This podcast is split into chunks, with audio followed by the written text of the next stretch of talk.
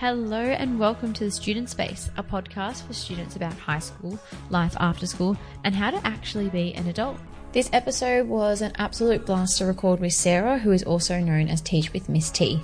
We chat about her starting uni but realizing she actually hated her course. We talk about switching unis and her finding her passion in early childhood and primary education. After working for almost a year as a primary teacher, she takes us through a day in her life and all the misconceptions and things that uni doesn't teach you for the profession. Enjoy! Before we jump into the chat, I want to respectfully acknowledge the traditional owners of the land on which I'm recording this podcast and pay my respects to the elders past and present of the Wurundjeri people of the Kulin Nations. Hello everyone and welcome to the Student Space. In this episode, I'm joined by Sarah, or formerly known as Teach with Miss T. Today we're going to talk all about her Bachelor of Early Childhood and Primary Education in ACU. So, welcome, Sarah. Hello, thank you so much for having me. I'm so excited to be here. Likewise. So, what we'll do, we'll just start with some random questions like I ask all my guests. So, what do you usually do when you're stressed or need to unwind? So, something that I always do when I feel really stressed is I've been really into reading at the moment. So, I've been reading some good books. So, that's what I normally do take it outside and just have some, some relaxing time. I normally do some deep breaths in and out, might practice some yoga. And yeah, that's basically what I do. What books? Um, I'm actually reading The Nowhere Child now by Christopher White. Mm. It's so good if you're into like real life fiction. It's so good. Oh, cool. And when you were younger, what did you want to be when you grew up? Was it always a teacher? Well, yes, I did always want to be a teacher. I always played teachers with my little cousins and my family friends, but yeah, it was something that I always wanted to do. Mum always used to buy me whiteboards and I would just draw and draw and draw on it. So it was so much fun. That's so cute. And now, in times of no COVID, where would you want to travel tomorrow if you could go anywhere? Definitely Italy. Would love to go back to Italy and see my homeland. Cool.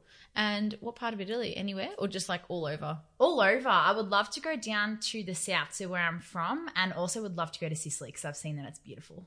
Amazing. So, what about high school? Tell us about your experience. What subjects did you do, and then how did you pick them?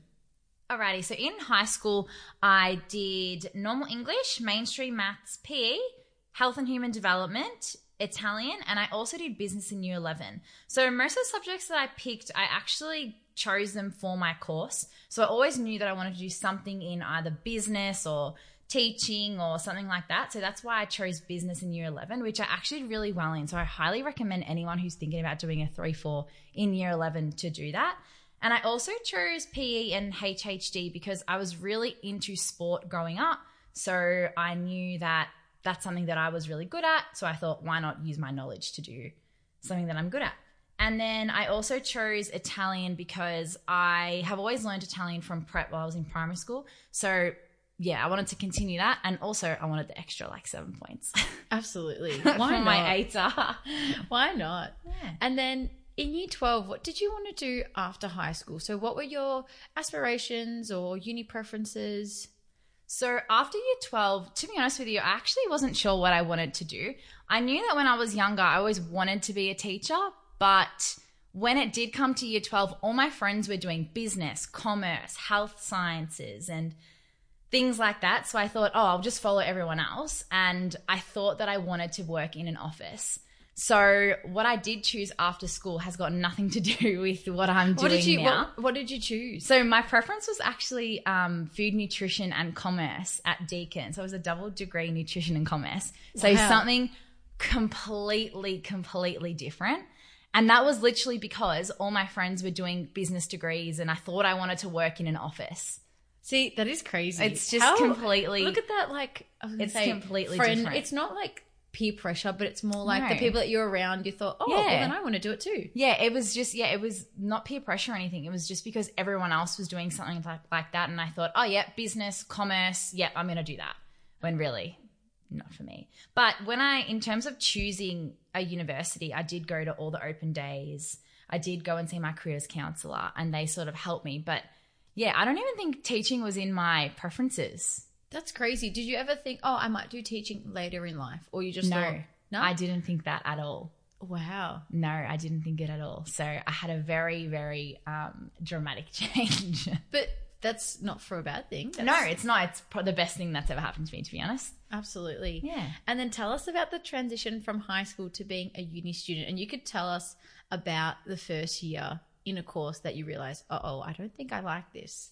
Right. So I started off my course at Deakin and I loved the Deakin campus. Don't get me wrong. It was so good, such a great location. I made heaps of friends. And I remember going into my first class of, I think it was biology, learning about the breakdown of different foods or something like that. I can't And really you hadn't done bio at No, school. I hadn't done bio, hadn't done chemistry, hadn't done any sciences at all. So that probably put me at a um, disadvantage. disadvantage, like, like a stress. That's yeah. what I'm looking for, disadvantage. So yeah, I sat into that class. I had no friends in this class, and as soon as I sat down, I was like, okay, I don't want to do this. I just knew straight away that it wasn't for me. But I wanted to push through it, and maybe I thought, okay, it's the first year of uni. It's a massive transition from going into um, high school where I get to see my friends every day and you know do things that I love to going to uni a couple hours a week and do something that I'm not familiar with. Anyway, so that was my first class. And I remember on the same day, I went into a business analytics class and it was the same sort of thing. I was so overwhelmed because it wasn't something that I was really used to and not something that I knew, I knew that I wasn't going to enjoy it. But luckily for me, I did make friends in that class. So they were able to help me heaps. Wow. Yeah. I'm getting flashbacks to my days as well. I don't know. I felt exactly the same when you just there by yourself and you have no idea what the content Yeah. is, what you're doing. Do you even like this? I know, but I think making friends, like you just have to be so confident with just sitting next to someone at uni and just saying, Hey, I actually don't know how to log. This is how I made my first friend. Hey, I actually don't know how to log into the computer. Can you show me where to find my username? And she was like, Yes, it's just on your card here. oh, I love it. See, it's so funny. Yeah. And um, do you have any tips for uni students that may start their degree but feel that this may not be for them? How did you come to realize, oh, I, I want to change? Yeah. So basically, I just knew straight away. I just got this feeling no, this isn't for me. I'm not a person that sits, well, wanted to sit in an office all day and do work on a computer. That's just not my personality. So basically, as soon as I realized that, I probably did about four weeks of my course. Yep. And then I had lots of conversations with family friends, my best girlfriends, my family, um, other teachers, because then I started to think about, oh, gosh, maybe I actually do want to be a teacher. So I spoke to different people about, you know, I wasn't really happy with my course. I don't see myself doing this in the future. And they sort of said to me, well, you know, if you're not happy with being in this course, there's no point doing it because if you don't enjoy it, then there's no point really. So what ended up happening was I spoke to my mum about it, and my mum was typical. No, you have to stay in uni. Oh. Blah blah blah. Like You're not, go- you're not going to drop out. You're not going to drop out because she was fearful that I was going to drop out and never go back to uni. But basically, what I did was I sort of dropped all my units and kept one unit, business analytics. Don't know why I picked that one because I did not like it. Just it. for fun. You thought Just I'll, for fun, I'll choose the hardest one. Yes, and during that time, I actually started working at a before and after school care. So then that was sort of something that I was able to think back, uh, think to like, oh, maybe teaching is something for me. Because then I started getting into the habit of seeing kids every day and talking to kids and teaching kids. And that's how I sort of realized that I wanted to be a teacher. And then reflecting back on my own life, because I did lots of reflecting in my first year, obviously, Of first six months. I thought, hmm, yes, I always did want to be a teacher. So maybe that's something that I should consider. Mm, absolutely. And so when you searched and discovered that you wanted to do teaching, how did you come to do primary as opposed to high school? But what you actually chose was early childhood and primary. So how did you choose that? And then how did you choose which uni to do it at? And then when did you get there? So I'll answer the first question, first question about uni first. Yep. So with uni, I actually wanted to stay at Deakin, but Deakin had this thing where there was lots of pre- pre- prerequisites. So because I only did one subject for the first six months of my course, they weren't actually going to let me transfer into primary school um, education because they had this thing where you had to study four units before you could transfer, and your score had to be, or your GPA had to be at a certain point, but I can't remember exactly what it was now. Yep. But because I hadn't done any units, my GPA wasn't as high. Right. So I went and spoke to you all the um, course coordinators and all the counselors at Deakin, and they said, unfortunately, you can't do it. So that was really upsetting because I loved Deakin. But I just did research. I went to some more open days mid year, and ACU was basically the only uni that were offering mid year entry, primary education, and early childhood education. So there was two courses that I could have done. And the reason why I went for early childhood and primary was because I was actually thinking about my future, and I thought, you know, if I'm or when I'm about to retire, if I don't want to be a full time primary school teacher anymore, early childhood could be something that I could do just one day a week or two days a week just to keep myself a bit busy. So that was the reason why I chose early childhood and primary. And I also didn't choose secondary school because I just don't see myself doing secondary Totally secondary education. The content seems scary. Yeah, look, totally fair enough. And it's actually quite wise and mature. You're thinking ahead, like, yeah. which is which is nice and refreshing. Yeah. It, yeah. I thought so too.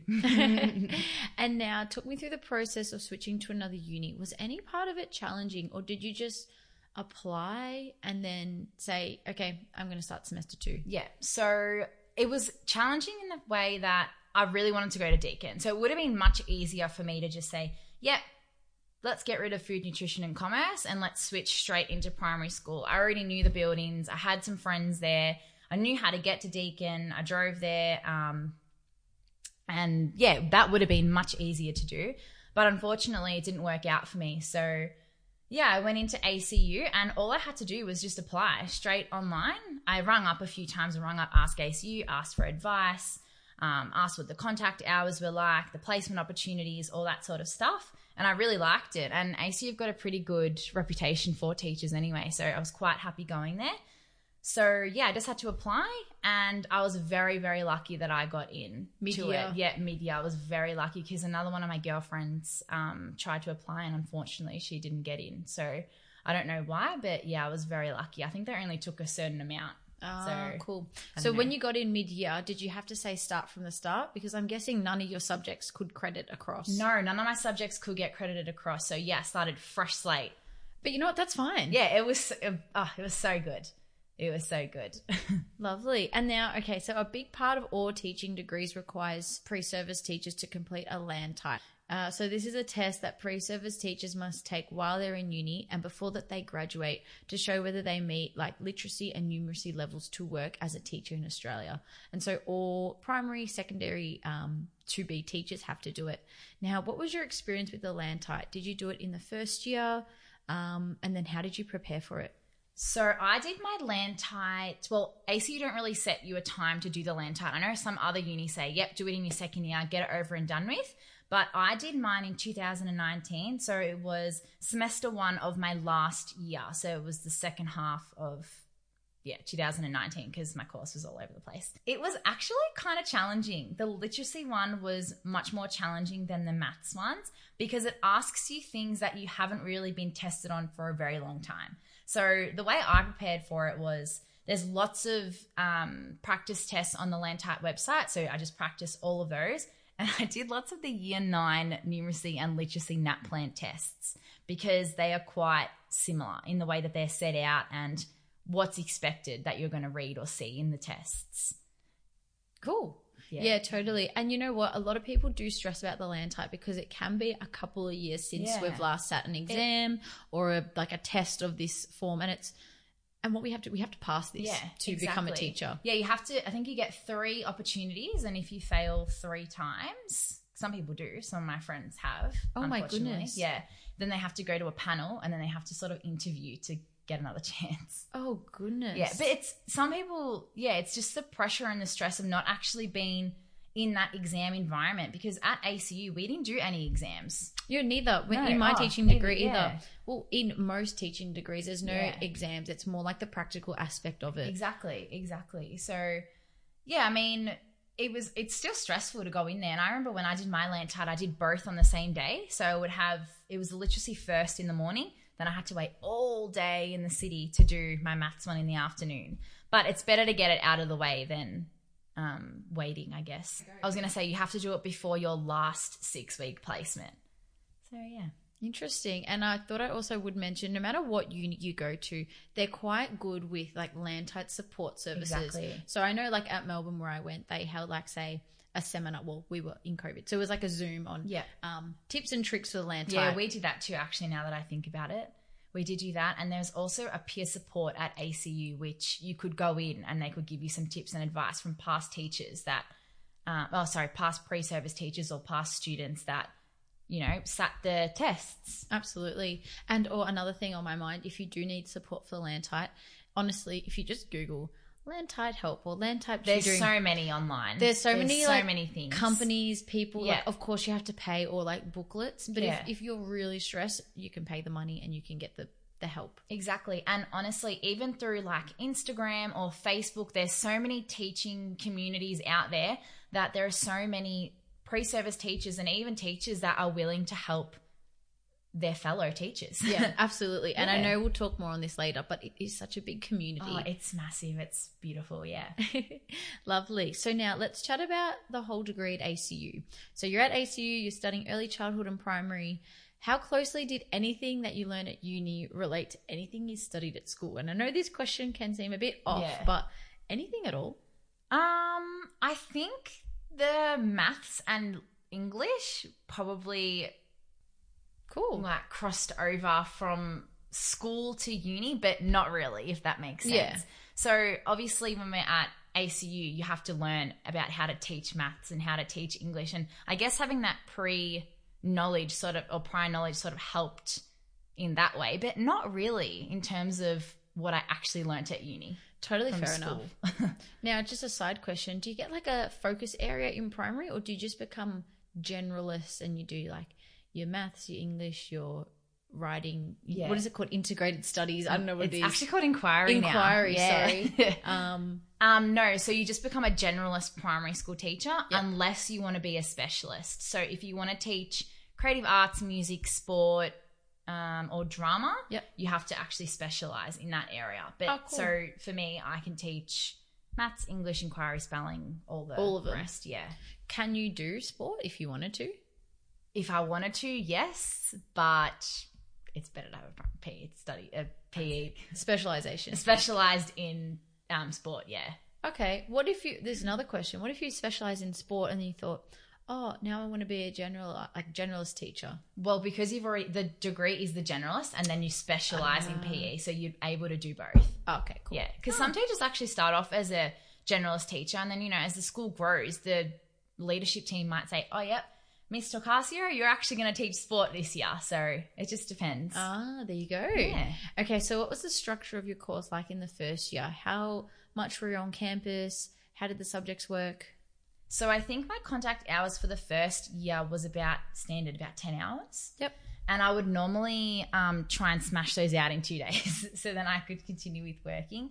But yeah, in the first year it was pretty basic. Unfortunately for ACU, they don't make us do placement for the first year. And that was really overwhelming because then you come your second year, you've got three placements in your second year. And, You're you know, thrown in. Yeah, you're just thrown in the deep end. So that was something that I was kind of overwhelmed with. And I was really spewing that we didn't have placement because I wanted to get as much experience as I could. But um, yeah, that was in the first year. Cool. Look, to be honest, you did mention you worked at before and after school care. Yeah. Do you think that was like beneficial for you to get Massively. informal placement experience? Massively beneficial. And I don't know if we're talking about it later, but something that they do look for in an interview is any sort of out of school, if this makes sense, out of school, like out of um, uni experiences, out of uni experiences that you can. Like it's incredibly beneficial for a job. Okay, cool. Yeah. So working at before and after school care was yeah massive help. Did you ever implement something you had learned at uni in after, yeah, before and I after school did. care? I did. Even though before and after school care, it's more of like a fun vibe. Yeah, you know, you're the playing. kids play here and there. It's always good to like test and trial things that you learn at uni with any sort of kids that you have ever been in contact with. So I would normally, you know, learn something in my art class at uni and then bring it into the after school care and like, oh, yep, that worked, that didn't work. And it was kind of a bit of a reflective practice as well I know. while I was there. So it was good. Teaching is all about reflective oh, practice. Oh, they would love you saying All that. you think about is reflection, reflection. How did you do this? How did you not do this? It's yeah. Absolutely. All right. Now we're in the second year of uni. Let's think about all your placement experience. What was the placement requirements? How many days? What were the blocks like? So I did two placements in my um, second year of uni. One was early childhood, second one was primary. So basically, how the course works at ACU is half of the year is early childhood. No, sorry, one year is early childhood, and then the next year is um, primary, and then it switches around. But because I have, or I was six months sort of behind, I did half my year of early childhood, half of primary, but that's just how it worked Yep. um, for my course map. So my first ever placement was at a long daycare service, a three to five room. I had to go every Monday for four weeks, and then I had a three week block. Wow. And it was good. It was good. It was very intense because those kids are very demanding. They just need all that attention. But I loved it. I loved it because the children at that age, they're able to communicate with you. I learned a lot from uni already because I had that one year with basically no experience from in an early childhood center. And that's that placement there I actually learnt the most at Wow. in terms of early childhood. So it was great. So my hours were eight till five, so very long days, and we would set up different um, like stations around the room that I was able to implement from uni into my experience that the kids would be able to play with. So it's good. Did you find it easy to put the theory into practice? Did it relate what you learn at uni into the placement quite Um, easily? To some extent, but the placements are all different. They always use different sort of pedagogies and different theories. So it's good at ACU that we were kind of exposed to all different theories and pedagogies. So then when we went into the um, long daycare service, they would say, "Oh, yeah, we're using the constructivist theory. Oh, yep, I learned that at uni. I know exactly what we're talking about." So it was good. Oh, cool. And then what about the second block at um a primary school? Oh my goodness, completely different. Really? yeah. Okay, so tell me. So was I loved my first placement. I was in a prep class in Diamond Creek and I had only 13 kids in my class. Yeah, it was tiny tiny. And during that time I was there, it was the same. I had to go every Monday for 3 weeks though. That was just so we could get to know the kids and get to know the teachers and the, you know, sort of the policies around that school. And then I did a 4 week block. So my first week was observation. So I was observing the teacher on how she teaches. Second week, I would teach um, small groups. So when we do rotations in reading or maths, small groups. Third week, I was teaching days. So I taught like Monday, Wednesday, and Friday. And then my last week, it was full control. So I was basically from 8.30 in the morning until 3.30 at, in the afternoon, I was teaching the whole lessons. wow, it's actually quite Yeah. good how they do build you up and they don't throw Yeah. you in there and say, "Okay, first week, there you go, take the yeah, class." exactly. Oh, it gives me anxiety thinking about it. Someone did that to me. Do you feel you were ready? Like, Um, or do you think you kind of just, all right, I'm just gonna fake it till I make it? Um, no, I thought that I was ready because I did have experience with primary school students, but not in the same way. But because I had so much time to observe how the teachers liked to construct their lesson, I thought that I was ready. And don't get me wrong, like there was some lessons where I would just be absolutely tongue twisted and just free. Like I one lesson I remember I literally just froze in front of the class. And my um, supervising teacher jumped in and later on she was like, That was fantastic. I would rather you do that here and then you can learn from your experience than go out in the real world and have no one there to help you. So um, yeah, I yeah that placement was amazing. I loved it. I got to go swimming lessons with the kids. I got to go on excursions. See, it's not just It the in great. classroom experience that you get; you get the full range. So you get like the like- sporting days, the excursions, Exactly. The, And I sort of like became a part of that community. And it was really sad. It's really sad when you leave a placement because you're there for five weeks and the kids love you and the teachers all love you. So, yeah. they get to know you. Okay, so you did mention about support and about like your supervising teacher supporting you during that time. Did you have any other ways of support? Were there other students from your uni at that primary school? Yeah, there was actually three of us there from ACU, all different years though. Yep. So that was really good to have some people that I didn't actually know who they were until we got there. Yep. But it was so good because we were able to sit together and go through our folders and go through our lesson plans and say, oh, yep, you did that. That's amazing. I might use that, but I've got younger kids. How can I adapt this into um, my own lessons? So that was really good to have other placement students there and the teaching community. Like I could have gone to any of those prep teachers and asked for help. So don't be scared to go and ask for help because everyone will be willing to help you. You're a first year um, on it's your first time on placement in a primary school, they're not going to expect that you know absolutely everything about everything. So, Absolutely. yeah. Oh, that's so true.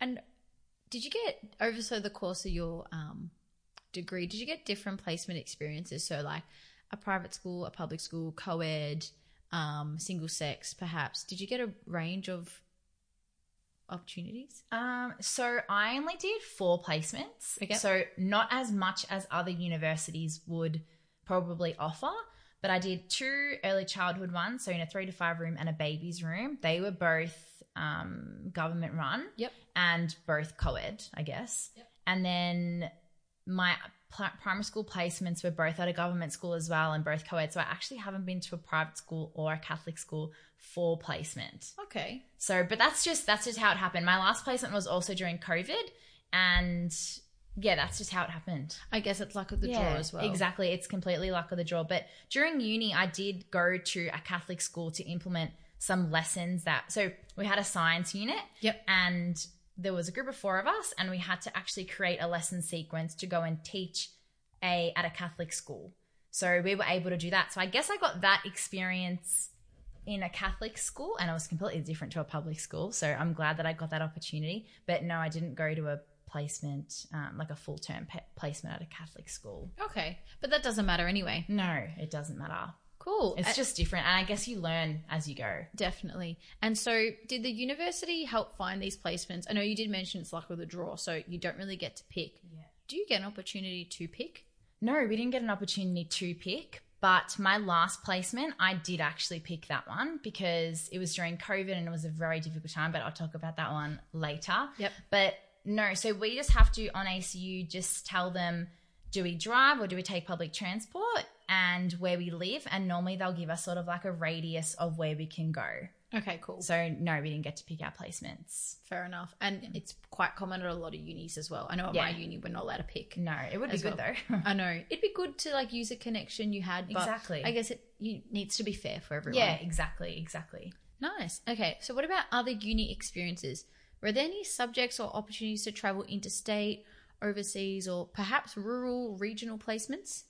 Yes, so there were opportunities to go to third world countries like Nepal, which I really, That's really, so really, oh, I really wanted to do it so badly, but unfortunately, because I um, went to Europe, I had to change one of my placements, and then when I changed that placement, I couldn't go to Nepal because I had to do my real placement, and it was just it didn't work out for me, unfortunately. But I had the full application and everything ready to go, but it just did not work, which I was spewing about. But some of my friends went and they loved it. It was such a great experience for them. That's incredible. I know. So I'm absolutely spewing. I highly, highly recommend if you do get the opportunity to go and see a different country and how they teach and, you know, implement something that you have learnt, it would be amazing. Awesome. I'm sure there will be definitely another time, I guess, in non COVID times when we could travel or perhaps interstate Yeah. that we could do that. Yeah, they do have opportunity to go as well. I know there's an ACU in Rome.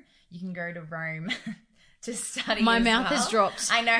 I would love that. I know. You can go to Rome. So there's one in Rome. wow. So that you're talking just like a bit of an exchange, perhaps. Yeah, you can go on exchange there if Oh, you would cool. like. But it's with certain degrees. I don't know if um, the education one sort of correlated. Right. I think it was more like arts degree. Yeah. And I guess education might be difficult because we have certain requirements we have to meet to get registered and then placement. Exactly. Yeah. So yeah, you're probably better off doing a like a placement yeah. abroad type of Yeah, thing. exactly. Gotcha. And so are there any other ways for students to gain placement or classroom experience outside of uni? And I know you already talked about working at before and after school care, but what else could someone do to say build their resume but also their experience? Cool. So yeah, as I said before, I did before and after school care. I actually started there as casual, then I worked up to permanent and then assistant coordinator, and I worked there for about four years.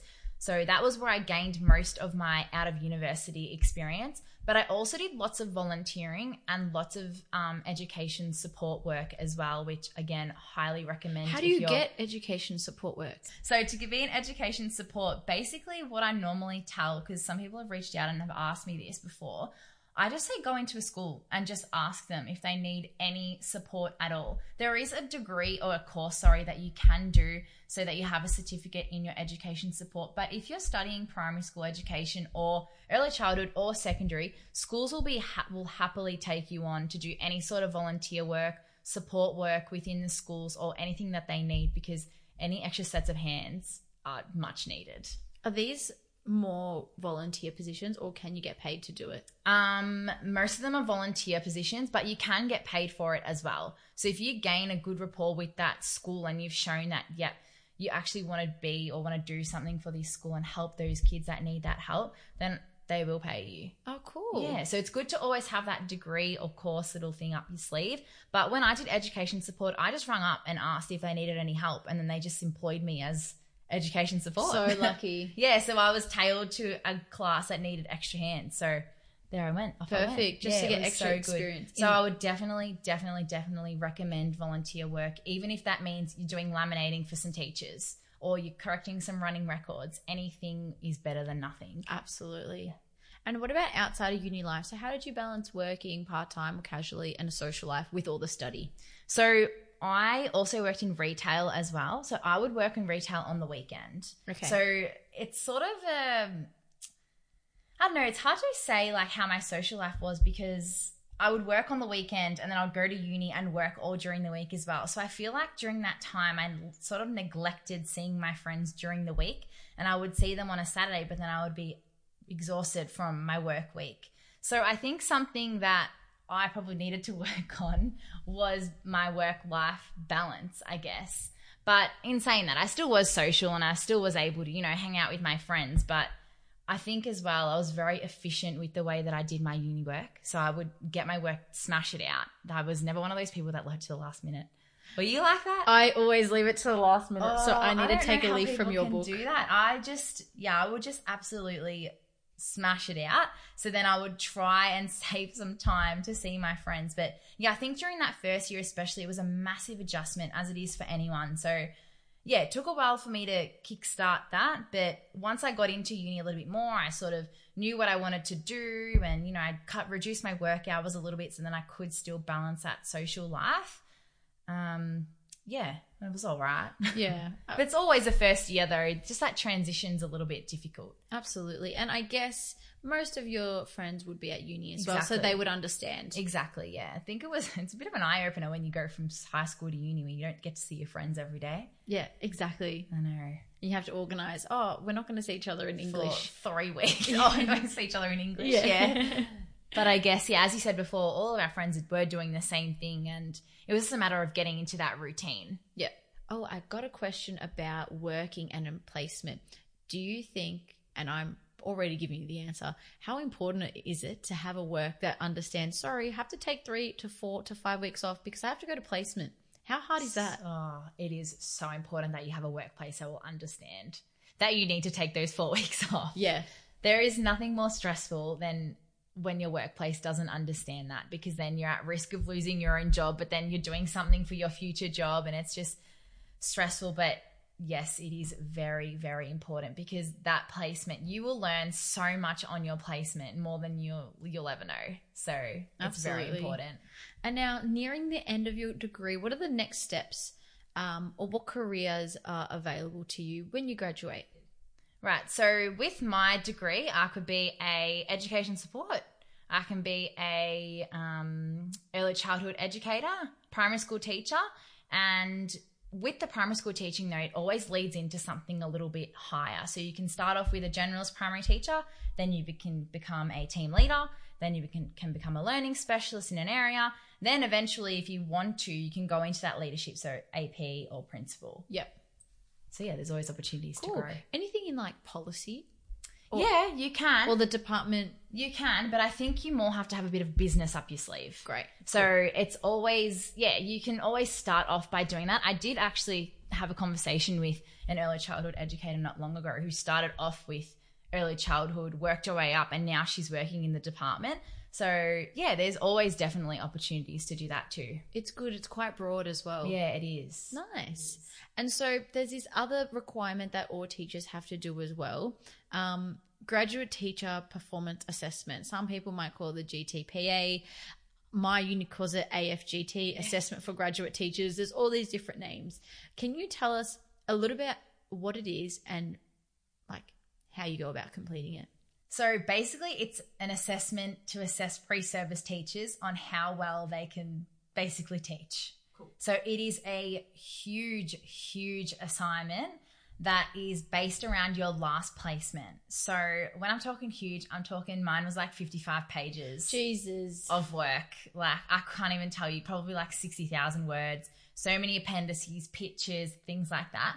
So basically it assesses you in five different practices. So practice one is planning and using data. So you choose a subject that you're going to focus your GTPA on. Say it could be numeracy, writing, English, anything that you would like to focus on. You choose three students. Normally, they say a below average, average, and a high student. And then you give them assessments and you assess them on something that you were going to teach them. And then you use that data to implement a whole sequence of lessons to then assess them again to see their student growth. Right, gotcha. Yes. So practice one is planning and using data. Practice two is teaching and learning. So that's where you develop your lesson plans based on the student's needs. Uh, practice three is assessment. So assessing student growth, what they learned, what they didn't learn, what you can do next time. Practice four is reflecting. We always love a bit of reflecting in teaching. So Absolutely. what went well, what didn't went go well, what could you do next time, what you know could you change or you know whatever like that. And then um, practice five is appraising. So anything that you sort of taught the students throughout the lesson that they sort of veered into a different direction or something that you needed to teach them in order for them to do something else, if that makes sense. Gotcha. So, for example, if you're teaching them addition, they might need a lesson on place value. So then they understand the value of numbers and they could teach, oh, so they could learn about addition. So it is just one huge, huge assessment that probably is going to take you three weeks to do. And so, do your teachers at uni grade that, or does that go off somewhere? No uni t- grade, grades you for it. Ah, cool. And so, you have to pass this to get a teaching degree. it. Yes, so you have to get minimum four out of five. Okay. So, um, yeah, four out of five to pass. And my number one advice for anyone doing the GTPA is is start when you start placement. Don't finish your placement and then start it because it is a nightmare trying to back up all your information and organize all your data and everything. But start when you start your placement, even if that means, you know, just writing a few notes about the students that you have selected. Oh, yep, he's doing this today. Oh, yep, she's doing that. Because at the end of your placement, all you want to do is sleep. Yeah. the last thing you want to do is try and fill out this big assignment. But again, there is lots of different resources online that can support you with the help of GTPAs. If you talk to, you know, graduate teachers at the school that you're doing placement at, most of the time they are willing to share theirs or give you little pieces of advice on how they sort of approached it. But my approach was as soon as I started, I started my GTPA as well. Because not only do you like you know, write down lesson plans. You have to write why you did those lesson plans, how you're going to implement them, um, what didn't work in that lesson plans. There's also a lot of reflecting as well. But it's really good that they give you the opportunity to do the GTPA because once you are a graduate teacher, you then need to go from graduate teacher to provisional teacher, and you also need to do a VIT. Ah, there you go. Yes. So, do you have to fill out anything for the VIT, or you just submit paperwork? So the VIT is again, it's like another GTPA. Oh, So you choose students and a subject and then sort of prove that you have taught them. It's another massive document that you have to do. Oh wow! So Yes. it's not only just your assignments and getting your degree. There's a few other requirements. Yeah, there's a, lots of other requirements. which in a way it's not the worst because I guess we need to do it just to prove Yeah. that we can actually do the profession. exactly, exactly. And you know what? It's actually a good thing that there are so many opportunities to do these things because that's how you learn and that's how you grow as a teacher. Like I love going to observe some of my colleagues at um, my school because I, I learn so much from them. So it's really good. Absolutely. And now, so once you are in the profession, what are some ways that you could further your career? Like, would you ever consider more study? Um, I'm not not sure if I would consider more study, but I definitely, as I get sort of more experience, I would love to become like a team leader or a specialist, um, a learning specialist in a specific curriculum area. But again, that just comes with experience. So the more that you do teach or the more years that you do teach there are more opportunities for you to go to all these pd days and you know pick an area that you're really interested in where the leadership team will say yep miss t you're in charge of doing writing i'll go up to those go off to those writing pds and source all the resources and then i'll bring them back to my school and then share them with everyone but again that just comes with time Yeah. that's the more experience you the more experience you have as a teacher then the more opportunity there that there will be for you to grow Yeah, totally. I guess that's with any Yeah. job as well. yeah it is Now, you've almost been a teacher, or sorry, not almost. You've been a teacher for almost a year. So take us through a day in your life. Like, when do you wake up? What do you do before work? How do you set up the day, etc. Day in my life as miss t I love it. Tell me. so um i'll take you through a day where i wake up at six o'clock yep. I normally like to go for a walk in the morning or I'll go do an exercise sort of class or something, yoga. Yeah, normally it's a walk in the morning. Yep. And then I leave for work at about, oh, have breakfast, of course, get ready for the day, take Yep. my outfit of the day photo. Love it. Post it on Instagram. Post it on Instagram, tag all the people that wear my outfits from. Anyway, so I leave for work at about 7.15, 7.20 and it takes about 30 minutes for me to get to school on a good day. So when I do get to school, it's really interesting though because I think people have this misconception where teaching is really easy. But Yeah. we'll talk about that later. yes, definitely. But I get to school at say 7:45 and it is go time. I will blink and then all of a sudden it's 8:30. So I'm normally really organized so I'll have everything already ready for that day, but there's always something to do whether that be printing something, just quickly checking your planners and your slideshows, getting resources ready for the kids that day, getting their books ready, making sure everything's labeled and ready to go. And, you know, I write my little message on the whiteboard for the kids to fill out for their little think positive reflection. Love it. Um, yeah. And then, so that happens for about until 8.30 and then 8.30 hits, all the teachers are in the school and then we'll just have a little chat. And then it's time to, you know, organize your classroom, get, uh, or your, in my case, my learning space, get all my books and everything out of the way and make room for the kids to come in. So they'll come in at 8.45 until about 9. So they, you know, change their readers and sit down on the floor. And then we start our day at 9 o'clock.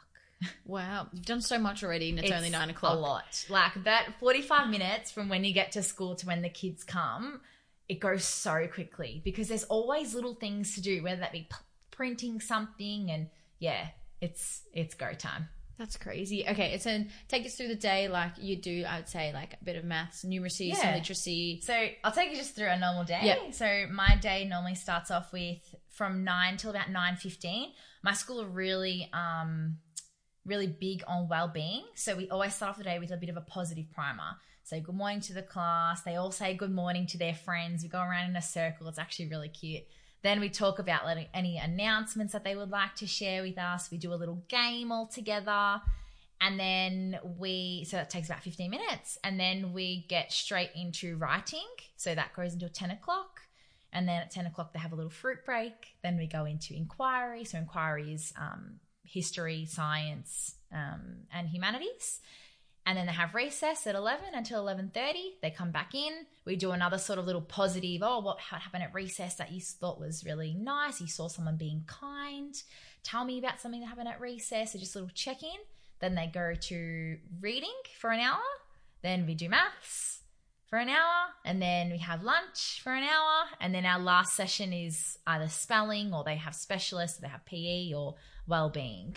That's and they go home at 3.30. So when they're at specialists, is Yeah. that your time to? I'm not going to say rest, but planning for the next. I wish it was rest time, but yes, it was, it's planning for the next week. So we always try and plan a week ahead. Yep. Yeah. Gotcha. And so, how do you end the day? Do you prepare everything for the next day? Yeah, so at 3.30, the kids will go home, and then that's when I, you know, relax, take a breather. Take a deep breath. Have a look at my learning space, fix all the caddies, because, oh, those caddies last about five minutes, nice and clean. Was that like the The pencils, Oh, yeah, where right, their yeah. pencils and texters are. Yep. And then I'll plan for the next day. So I'll change my daily schedule. I'll change the calendar. I'll, um, if we need any resources for, say, that writing session, say they need, I don't know, their alphabet or something, I'll go put it on their tables.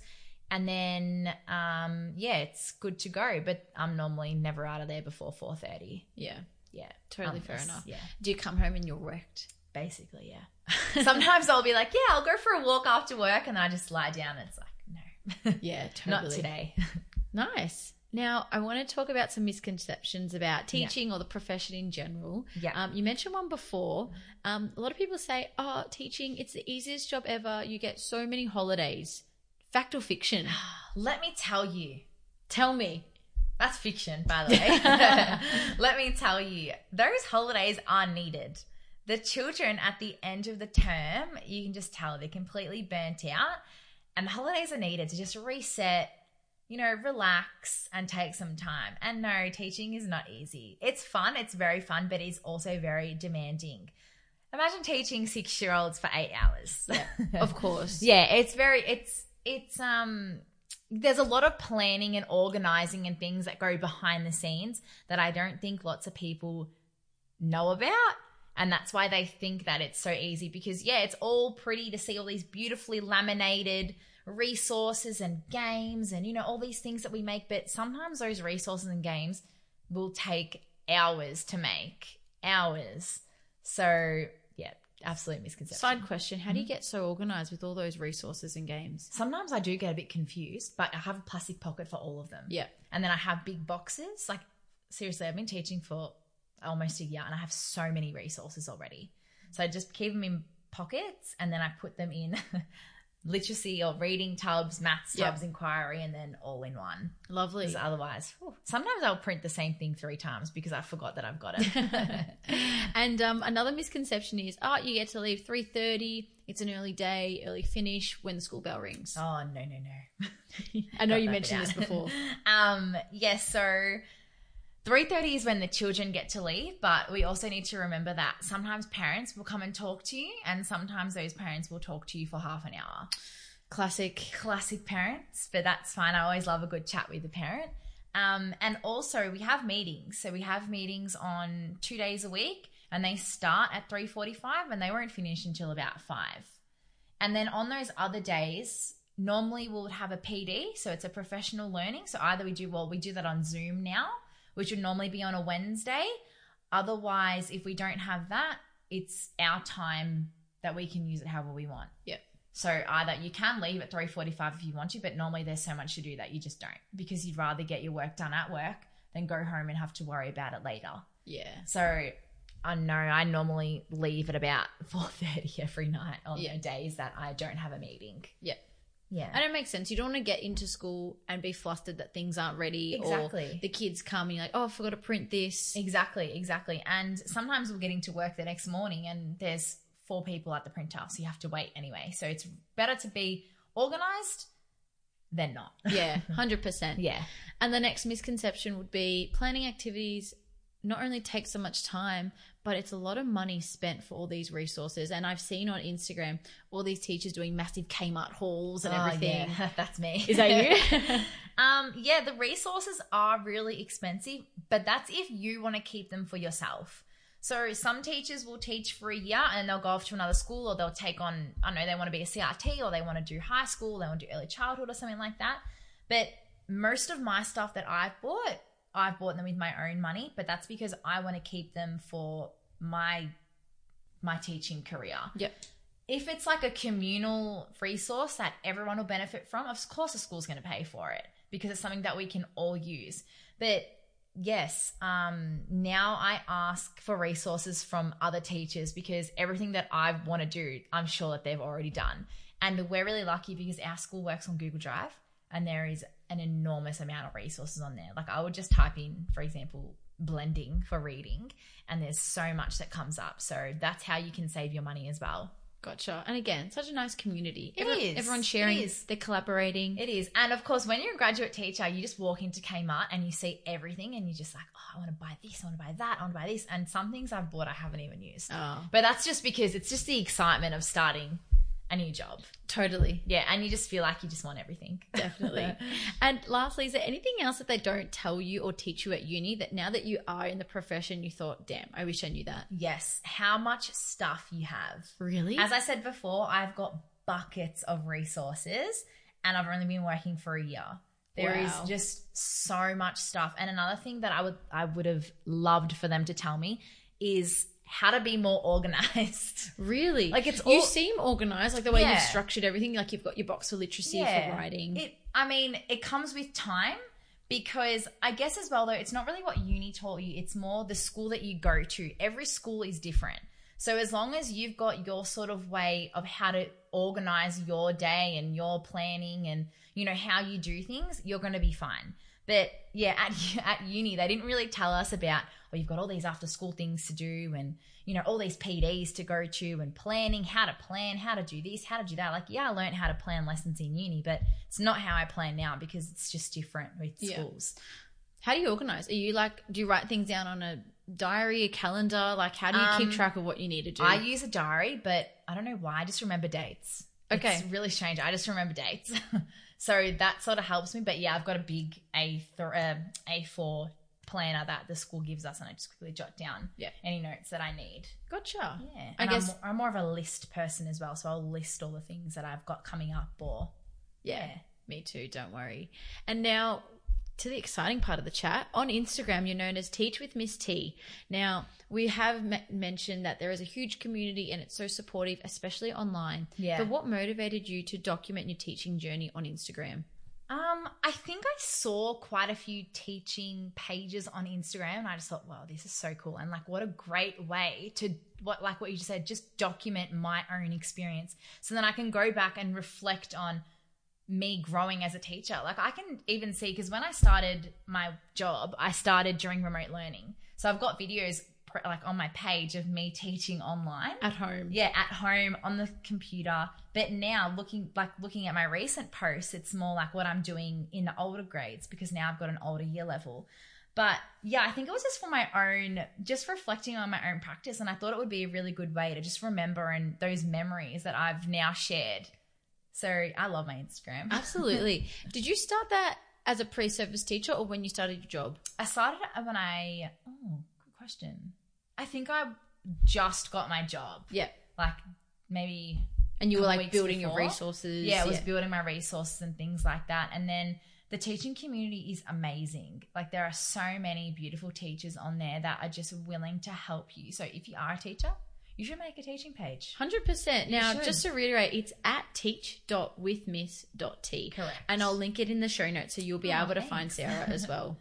um, how did you find growing your teacher page? Like, how, you went from no followers, now you've got over a thousand followers. Yeah. How did you build that up?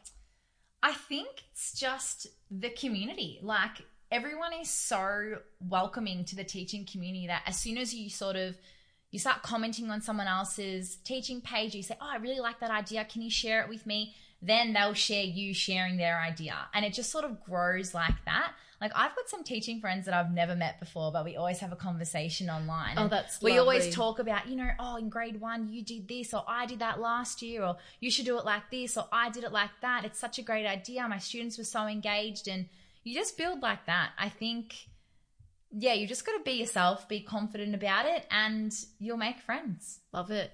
Um, did you ever feel any pressure or comparison online? Or, for example, you may see what another teachergram, is doing and you comparing yourself, thinking, oh, I haven't got those resources or I haven't done that. yeah How do you manage that? it's really easy to compare yourself to other teachergrams. I did find myself doing that, especially when I was setting up my learning space. I thought, oh my gosh, there's all these other teachers have got all these mirrors and, you know, rainbows everywhere and this here and this there. And I thought, oh, maybe I should do that because then my students will be engaged like their students are. Well, that's not, that's not right because my students and their students have come from completely different worlds. I don't even know what school they're teaching at. We have probably different policies and procedures and things like that. And I know how my students will best learn. And that's by having very simple posters on the whiteboard or very simple posters up in the wall, in the um, learning space. Because having these bright colors and things everywhere, that's not how they learn. So I think comparing yourself is always something that It is going to happen. yeah. yeah, it's going to happen. But as long as you sort of know, like, well, no, this is how I'm going to teach, this is I'm my own person, then you sort of have to set that aside because remember, people are comparing them to you as well. So yeah, that's what I sort of reflect again, reflecting. More reflecting. More reflecting. Love it. Reflecting on myself as a person and what my students need. So then I'm providing my students with the best education that I think that I can give them. So there's no point me, you know, implementing something that someone else has done because it's, not, not going to help them. Yeah. Absolutely. It's different for you, different for the school, for the kids. Yeah, it's it's not worth comparing. Yeah. Of course we can support and follow, but not to just copy if we yeah, think it's better. Exactly, exactly. Now we're almost done, and I ask everyone this about the degree. So just five out of five. I'm going to give you five categories and just rate them out of five for um, your uni experience. So firstly was the quality of the tutors, the lecturers, the academics. Is five amazing? Yes, Okay. Um, four? cool. Yeah. Uh, workload. Four. So it was easy or hard? Um, A lot. Sorry. yeah, mixed. Okay. Social life of your course, like making friends, hanging out. Oh, I'm gonna say a three for me. Okay. Three. And again, this is all just personal experience. yeah, just personal. I had a cl- close group of friends, but we all came from different places, so it was really hard to like keep catching up all the time. yeah. So yeah, But that's what it's like at uni. I guess you get people from all, all over the place. exactly, exactly.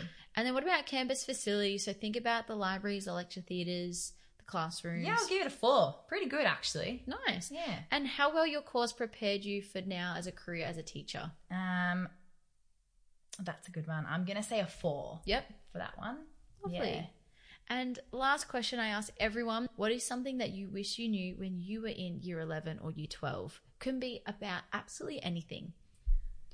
Um, something I wish I knew. Just, just chill. Just chillax. Everything's gonna be okay. Like I think in year twelve there was so much pressure on ATAR, getting into your course, this and that. Where I am, you know, exhibit A. Like I went into a course, hated it, and I was able to transfer into something else. Like if you don't do well in year twelve, not saying that I didn't do well because I did, but you know, it there's always a way to get into something that you want to do. Absolutely. Yeah. Well, that is some lovely advice, very wise words. Thank you, Sarah. Now, if anyone does have any more questions about teaching, about ACU, about maybe even starting their own teachergram on Instagram, they can reach out to you. So it's teach.withmiss.t, and that will be in the show notes. So you will be able to find it definitely. Um, but thank you. What a great chat. Thank you. I loved it. Thank you, Sarah. Thank you so much, Mia. Bye. Bye. If you like this episode or have any more questions, head over to our Instagram at the.studentspace. Now there is a full stop between the and student. And just remember this podcast is for entertainment purposes only and does not provide any personal advice.